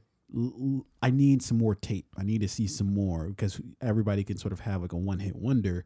But can you can you be a Jay Z? You know, can Yeah. you come in year in and year out and deliver the fucking shit year in and year out, Yeah. or are you just a fucking uh, who's a one hit wonder? Who, who, who's a more recent one hit wonder? Are you a Milli Vanilli? Are you gonna? that's deliver. not more recent ooh, at all ooh, but no I, I get what you're saying i think this puts john krasinski in a bad position right because it's Yeah. like instead of him getting you know a second chance to do a Now he's like another completely like- different film Yeah. now it's like part one was great can you do it again on part two it's Yeah, very and it's difficult to to do, do, yeah, that yeah it's yeah. you know if you did it if you did one thing great over there and you go and do com- something completely different and that's great as well then you know hey you're great but if i'm asking you to win back-to-back championships that's Yeah. very difficult Yeah, with the same exact team. Yeah Like it's different if you at least if you add some pieces to it, if you kind of mix some things around a little bit, and you can kind of work with something else. But when you have to produce another championship without getting one free agent or one look, ask the fucking Eagles Yeah. how that turned out for them. yeah very difficult Didn't end well. and it's like and we want you to score more Yeah. we want you to less penalties and we want you to do more of everything you Yeah, did last with the same season. exact- same yeah. it's like uh that's very difficult Yeah. very very difficult so i think he's Yeah. up against a wall here but um uh you know fingers crossed it goes well what i do hope is they tell um an, the, another story they don't take the you know emily blunt and, the two children Mm. Yeah, I think I think what they said that is that they are going to tell it tell it from a different place, much like the Cloverfield franchise. And they didn't make that connection. I did Yeah. with the Cloverfield franchise, but how you had Cloverfield and you have Ten Cloverfield Lane, and I'm not even going to mention the third uh, Cloverfield movie. It doesn't deserve to uh, to even be mentioned. yeah Uh, but I, I think if I think you almost have to take it from that perspective because if you just go from direct sequel of them, first of all, he died in the uh, whoops spoiler alert. yeah Uh, but uh, he died in the uh, the the original uh, Quiet Place, so it kind of feels like we're not getting like it, it kind of feels weird, you know, that we're just having an entire movie with just Emily Blunt and the the kids because he essentially was like, I don't know, like it, it just feels weird without Yeah. having him. But I digress. Um, so yeah, so hopefully he can pump out something great with uh, a Quiet Place two. Uh, if not, then uh, then uh, yeah, that's the end of his career. On, on, oh, on, on- was it onwards forward forward always? I don't know. I Yeah. forget what the fuck he's talking about. they they canceled the show okay, so we've come to the uh, grand finale here. Uh, this is the uh, essentially the last topic of the day, uh, but it's a good one though. Uh, it's one that I think should be visited and should be talked about a lot more, even though it's not. Uh, we're talking Golden Globes. We are talking the award show to start award shows for the year. Um, and we have who is it again? Uh, it's Adam Sandberg and uh, who's it? Cindy Sandra Ho. Sand, Sand, Sandra Oh. Freudian slip there. Uh, yeah. Um, yeah. I, I, I, it, I, we've had some time to like try to get used to them as the host. It hasn't gotten better. I Still still weird. have uh, the same exact. Uh, I don't understand what they were thinking I don't I don't understand what it was. Uh, so the Golden Globes are January sixth, which is uh, we're recording this on Saturday, January fifth. So they're going to happen tomorrow. So we wanted to at least talk about it and, and, and chop it up uh, about the Golden Globes. Um, but it got me curious because instead of just bashing, um, you know, uh, the award shows like we always do, uh, and then talking about perhaps like some of the winners and who we think should win certain categories, I think I want to focus more on um, education around the Golden Globes to sort of educate people about how the whole fucking process works overall. Um, so it turns out that the Golden Globes are actually selected. Uh, the, the the people who actually select the actual nominees for the shows and, and then ultimately the winners are journalists. Ah. That's weird. Um, and they're journalists uh, that are associated with uh, they're, they're part of this group called the Hollywood Foreign Press Association, uh, and they consist of 90 jour- uh, journalists from 55 countries around the world. Uh, and in order to be considered eligible for a membership, um, uh, they basically have to f- uh, fulfill a few requirements, which is for one, they must work for a foreign publication, um, but um, but be based in Los Angeles, which is weird. Uh, and then they must uh, publish four articles in a foreign publication the year before the application is submitted, I guess to signify that they're actually a journalist. Um, and uh, and then they must uh, pay five hundred dollar in- initiation fee. okay. Yeah. We- Uh, we, we need that money about you if you want to vote for Meryl Streep. um okay and then uh so a, as sort of the I, and I guess they consider themselves entertainment journalists um but the the members of the uh H, uh, HFPA, if you will, uh, they interact with uh, the the uh, movie stars and then the the studios. Uh, they interact with them as writers, but then also as voters. Now, that naturally creates a very weird problem of why I think we get a lot of the bullshit that we do get when it comes to these, right? It's not about who is who everybody uni- uh, universally thought of as the best or the worst for the year. It's whoever bought me a skinny latte at Starbucks last week gets the nomination or Yeah. whoever sent the fruit basket to my house gets a gets the nomination Mhm. whoever uh you know uh gave me a ride in their corvette last week Yeah. gets a nomination Who returns my phone calls? Who's who's getting granted me that interview or It- the interview is the most important thing apparently yeah who who Yeah. did I bump into on Hollywood Boulevard and, Yeah. and they took their time to speak to me or and for a lot of these journalists you know they have egos themselves right they're they're, Absolutely. they're normal people like Yeah. who knows me who's acknowledged Exactly. me as a journalist Exactly. And there's something about that that's weird and corrupt and flawed, right? Not that anybody should really give a shit at the end of the day. Who gives a fuck? Like, it's the Golden Globes. Everybody circle jerks themselves and say, "Oh, you're the best. No, you're the best. No, you're the best." Like, it, it's just stupid, right? But for like, I- I think it's something weird about holding something up in such high esteem with such flawed, uh, a, a flawed sort of like um system. Like everybody's like, "Oh my god, you won uh, either an Academy Award, which is for the uh, Oscars, or you will you won a Golden Globe uh, award," and it's like, "Oh my god, like that's prestigious." But it's like, is it if you can just buy Karen a fucking, you know, you can buy her a scone and suddenly, you know, she's nominating you as best, you know, actor of the year? Like why why do we hold this in such high esteem when it's such a flawed system. Like there's Yeah. nothing objective about this. It's just about who can i jerk off enough in order to get them to favor me for this nomination. Like yeah. there's something about that that's just stupid. I feel like the rules around it make it difficult for it to be objective right? Uh, it- it's what 75 members or who- 90, oh, 90 I'm sorry members, nine, yeah. ni- was it 90 95 Uh, 90 the 90 members make up the uh the HF, hfpa yeah um all of them have to be based within Los Angeles right Yeah, that's another thing that's really weird and stupid. Like, why? Why? Like, you know, It- and it's why why not throughout the country? Why not in the- Exactly. in the, United States? because then maybe you won't just have it so fucking like look look god bless them glenn close and uh who's the other lady the one who's in uh um uh uh the Pra- prada the devil was Um, prada. Meryl Streep. meryl streep. God bless them. They're both wonderful actresses. There's no fucking way every fucking year they make a movie that they're the best actress or in, in that fucking year. There's just no Yeah. way. There's no fucking way. This is stupid. I, I don't know how uh, the, the journalists who comprise the uh, HFPA remain non-biased when they're in an environment that is going to breeds it. Yeah i- i- is, is going to breed it. I mean like they're going to see these people. They're going to you know be at the same parties or um, film openings with these with these actors. And uh, if you're an actor who doesn't live in los angeles if you live in new york or in, in another state and you know you're not readily available to these journalists like when they call you for an interview or when they want to speak with you or whatever it may be or if, if at an event and you're not there but they're running into meryl streep and glenn close all the time yeah.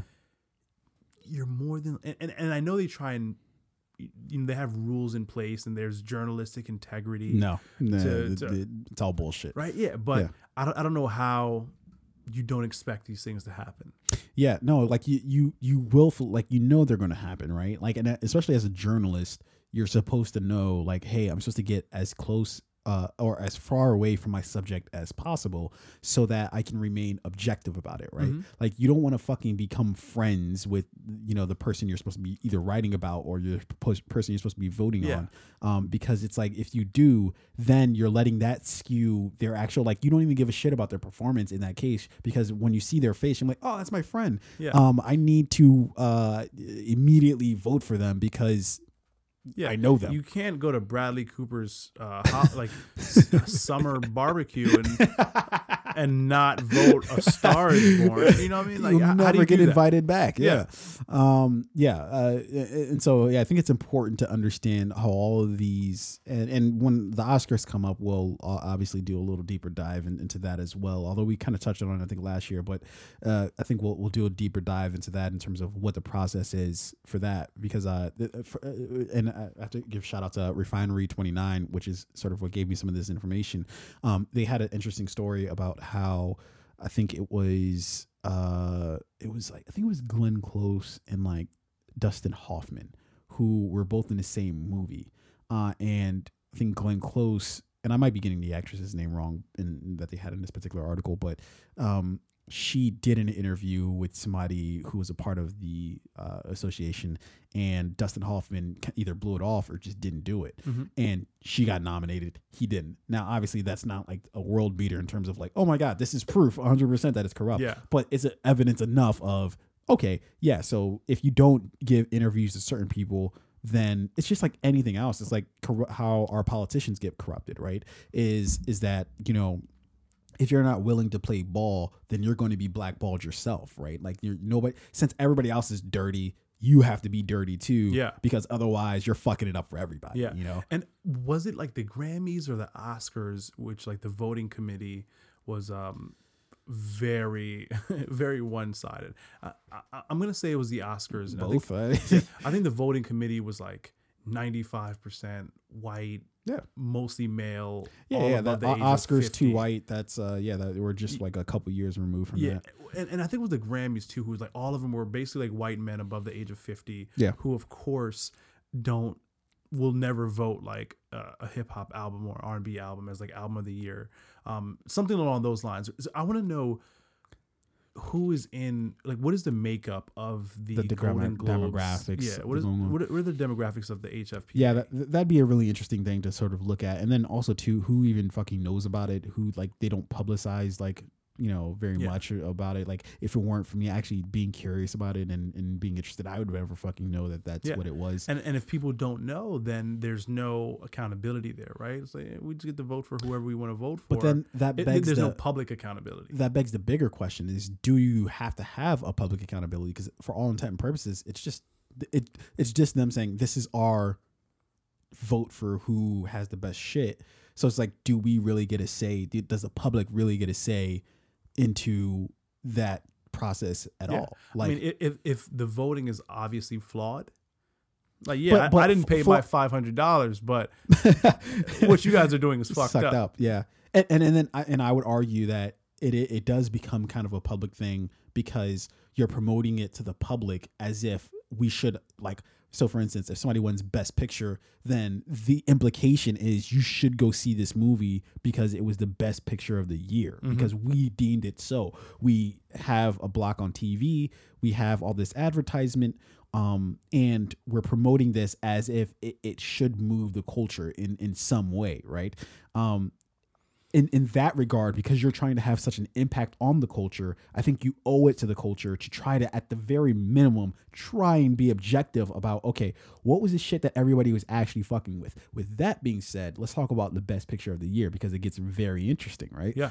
So for best picture of the year for the Academy Awards or for the Golden Globes this year, we have Black Panther, Black Klansman, Bohemian Rhapsody, If Beale Street Could Talk, A Star Is Born. Very interesting selections, right? Mhm. And I say that because clearly we have, you know, uh, Bohemian Rhapsody. I haven't seen that, but I, haven't heard very sort of mixed reviews about it. Uh, but I, I will see it and, and, and, and you know, hold my uh, judgment for, for, for after I've watched it. Black Klansman, uh, I think it's one of the better Spike Lee movies, at least that I've seen of recent. Is it his best work? I don't know. Um, was it one of the best movies I saw last year? I, put it on the list uh, for, for, for our year Yeah, end wrap it, up. it would go on my list. uh, too. uh, as, a, as a, at the very least an honorable mention. Um, I haven't seen A Star Was Born, although I'm probably going to see it within the next few days. Um, There's been so much talk about that movie. I have to see it now. yeah, Uh, and it, it being nominated in this category, I, I have to see it. I have high fucking expectations. yeah, and and mind you, this is the best picture for drama. They the uh, Golden Globes has different best picture, uh, uh, I guess nominations for you know comedy and you know other shit. Um, uh, so uh, the the clearly the most interesting one that they have on there is Black Panther. Now, I have some select thoughts about this because now they realize the error of their ways. Now they're trying to backpedal, but like, oh no, no, we're gonna throw all the black movies on there. okay, so we've got if B- Beale Street could talk, which I'm also going to watch that with, uh, which is uh, Barry Jenkins' follow up to Moonlight hmm um, that just came out Christmas, I think. Um, so I, I, de- I definitely need to see that as well. Um, but uh, we're gonna throw Black Panther, Black Klansman, if Beale Street could talk. Yeah. We're gonna have all those on there, We're gonna we're gonna front load it. Yeah. You know, And- and, and, then next year, and it's Gary no black movie. Black what? Black who? What? What are you what? talking about? we, we gave you three movies last year. What more do you want? what more do you want from us? um, uh, so I think it's a very interesting lineup that they have. To me, it's kind of panderish, but even with that that being said, it's simply preposterous that they have Black Panther as best picture of the year for drama. It's preposterous because there's no doubt Black Panther was a great movie, right? Yeah. I enjoyed it. Everybody else in a, basically it did shit sold basically like 1 billion. It, it well went well over Yeah, one best billion. Drama? I don't know if Best that category what does that make sense, sense. does that even fucking Um, make? It was like the, the plot was good, but hmm best Drama? drama, Get Drama? the fuck out of my face, drama, drama. Um, no, like uh, on a nose. And here's what I here's what I'm fearing is going to start happening is that they're just going to start throwing shit against the wall and see what sticks, see what people are like. Oh, we're not going to complain about that, right? Yeah. Nobody's going to complain about Black Panther except for me because I'm like, that doesn't make any sense. Why they, would I? they set us up. They're Yeah. like, we're gonna put this movie in there. Black people are gonna complain about it because it doesn't belong in this category. And then and then we're like, we did all we could. our hands are What are you gonna we did do? all we could. Ah. What do you want from us? Yeah, like it, it's simply preposterous. Like, so for instance, if um, uh, and and I, I need to go back and I- and and I looked at the Oscars before this, but I I'm ashamed that I didn't look at the uh, um, Golden Globes. But if the film The Dark Knight doesn't win either Best Picture, I don't give a fuck for what. That that is the, the greatest superhero movie to ever be made. If that didn't win, then that to me means you have no genuine interest in entertaining superhero movies. Mhm. But if you throw Black Panther in there, it's not because it was one of the best movies. It's because you know people are, aren't going to complain about that because everybody was talking about, oh my god, this is Black Black Panther was incredible, right? Yeah. Was it one of the best stories I've ever watched in my life? No. It- no. Like it, uh, you can say both things that Black Panther was a great movie, but was it one of the best plots, one of the best stories? No. Like it, Yeah. in fact when you look at the story, the story's kind of stupid. Like in terms of like okay, uh T'Challa becomes king. Uh uh fucking Killmonger comes out of His nowhere cousin yeah. basically murks him. Um, and then he just comes back miraculously and and then wins. Yeah. Huh? like it's not that interesting But of an still actual a plot. great movie.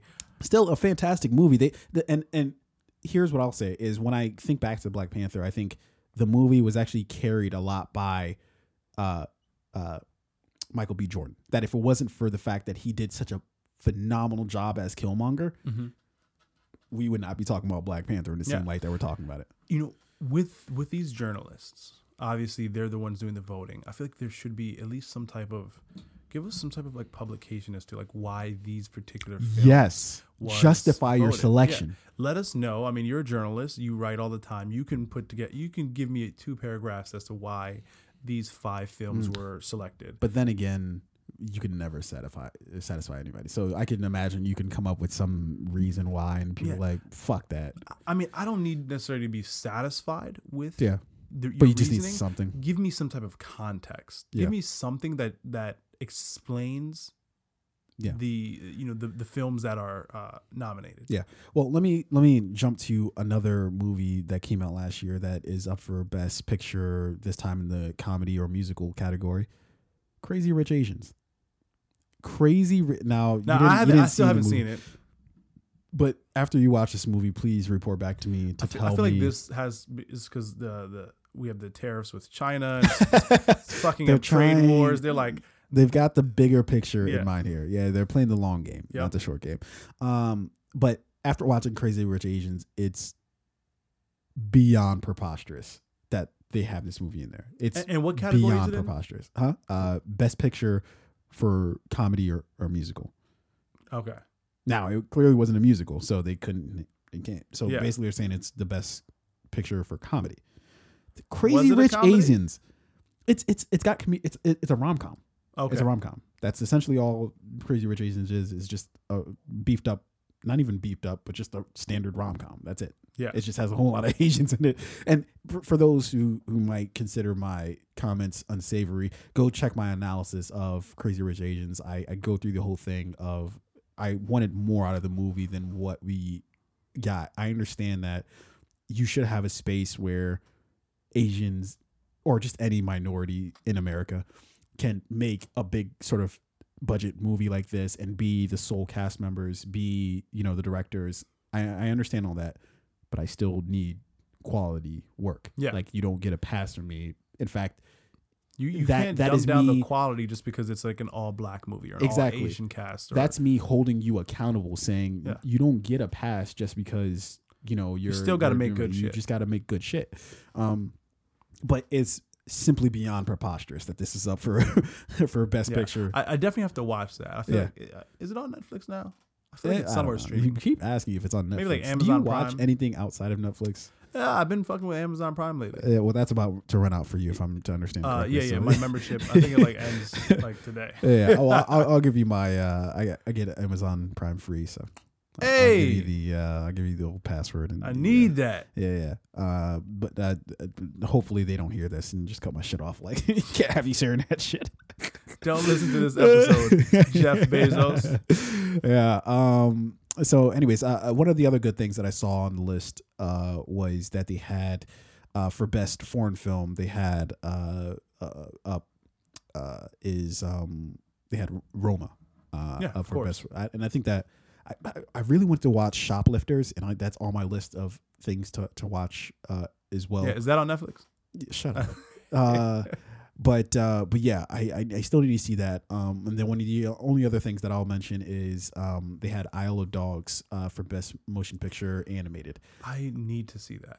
Yeah, it's a Wes Anderson movie, um, which I've grown extremely tired of Wes Anderson. Uh, I think he does just the same thing over and over, which is just to me, if you've seen one Wes Anderson movie, you've seen them all. Mhm. But Isle of Dogs, I really did enjoy, and I thought was uh, I don't know, just something about it that, that just hit me a different way than than his other movies. I, I guess because it was animated, even though it was still in that Wes Anderson sort of way. Still, still had his uh, fingerprints on it. It did. But, um, it did. Yeah. You know, that was one of the movies like early in, in 2018 that I saw that I wanted to watch just because it's it was outside of what I typically would have watched. Yeah. Um, and I like to go against the grain sometimes. Yeah. For, uh, for whatever reason, I think it just got put on the back burner and then Mhm. it just got lost. Um, but I will watch that movie at the top of this year. Yeah. That and Crazy Rich Asians. I'm gonna put Yeah. those at the top of the list. Bet.